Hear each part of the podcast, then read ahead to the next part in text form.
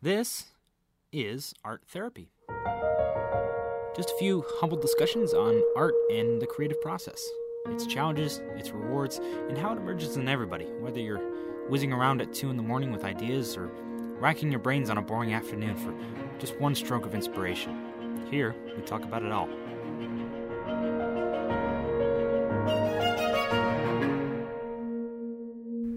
Hello, this is Ted, and you're listening to the Art Therapy Podcast, and we're reaching the end of the five part process at part four. Art is never finished, only abandoned, said Leonardo da Vinci himself.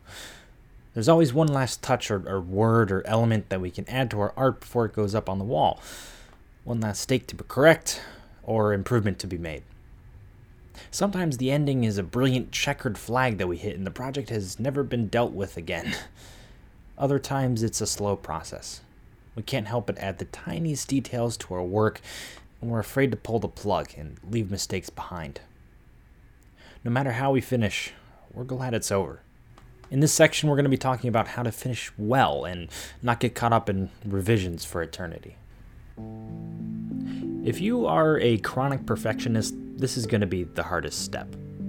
You probably thrived in the revision phase, neating up all those mistakes and slowly making your project more perfect. Sometimes you'll finish with errors, no matter how hard you hack away at the edit. Similar to ending with the drafting process, you might just finish with some mistakes etched so deeply in the project that changing it would mean tearing it up and starting over. Global revisions like those are very discouraging to think about when you're so close to being done, and by the end of the revision phase, you're probably sick of looking at the same thing for so long. Your love and your patience for the project has probably been stretched to its thinnest.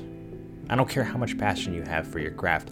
At the end of a really long time with that book, that sculpture, that crazy illustration, you're sick of it. You just want it to be over. I talked about Austin Kleon's chart two weeks ago with the life of a project. This point's definitely labeled the quote, it will be good to finish because I'll learn something for next time, unquote, transitioning to it's done and it sucks, but it's not as bad as I thought. I hope you picked up the dead tone of voice. It's almost as if you're finishing out of spite for the project. Remember back when that first idea hit and you were so excited to get it started? It seemed so perfect and creative and thrilling. And then when you put it on paper, you stretched it out on the drafting board, and you shredded away at it with red pen. That perfect idea, now beaten and bruising, was put through its paces, and now it limps to the finish line. Perfect ideas don't stay that way for long. It goes through many human filters, which muddy the project with errors and improper technique, and you have a weird shell of your original idea, but more complete. And that's a good thing. If you could capture what's in your head every time with 100% accuracy, there'd be no more room to improve. Finishing your project with errors is much more important than keeping it in the limbo of maybe perfect, maybe not. Every time you finish, you learn something new. You grow. Fortunately, sometimes there's a pretty easy cure for that perfectionistic revision limbo that prevents you from finishing. It's called a deadline. Have you ever heard of it? We all have deadlines school projects, work quotas, that weird treadmill of becoming increasingly obsolete on the internet over time. Deadlines, especially ones that aren't self imposed, kills the need to stretch out the finishing process. You're not going to worry too much about the teeny tiny syntax changes and better adjectives in a paper when it's due by midnight. Sorry, Professor Ned it's a real motivator, maybe more so out of the fear of not getting it in on time than the reward of success, but that's still motivation to finish it on time. It's also a reasonable excuse to make mistakes. If we had 10 years to make an illustration, it's gonna be near perfect and amazing with all possible mistakes corrected and so much time and effort put into it. But since time is the ultimate finite resource, those 10 years become 10 days or 10 hours, or if you procrastinate too long, 10 minutes. Perfectionism has no place in the world of tight deadlines, and that's a good thing if you want to finish. So, if you don't have deadlines on your project, try to find some or set personal deadlines.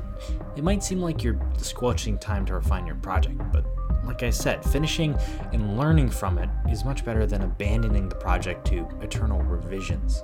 This was one of the biggest reasons why I wanted to upload weekly. If I let the podcast come out without a clear weekly deadline, I might get stuck writing and recording for way too long and nothing would come out in reasonable time. By giving myself that weekly quota, I actually finish episodes. Are they perfect? Not really. I didn't do as much research as I should have, or I probably could have phrased something better or written more. I probably could have said this paragraph with a little more enthusiasm.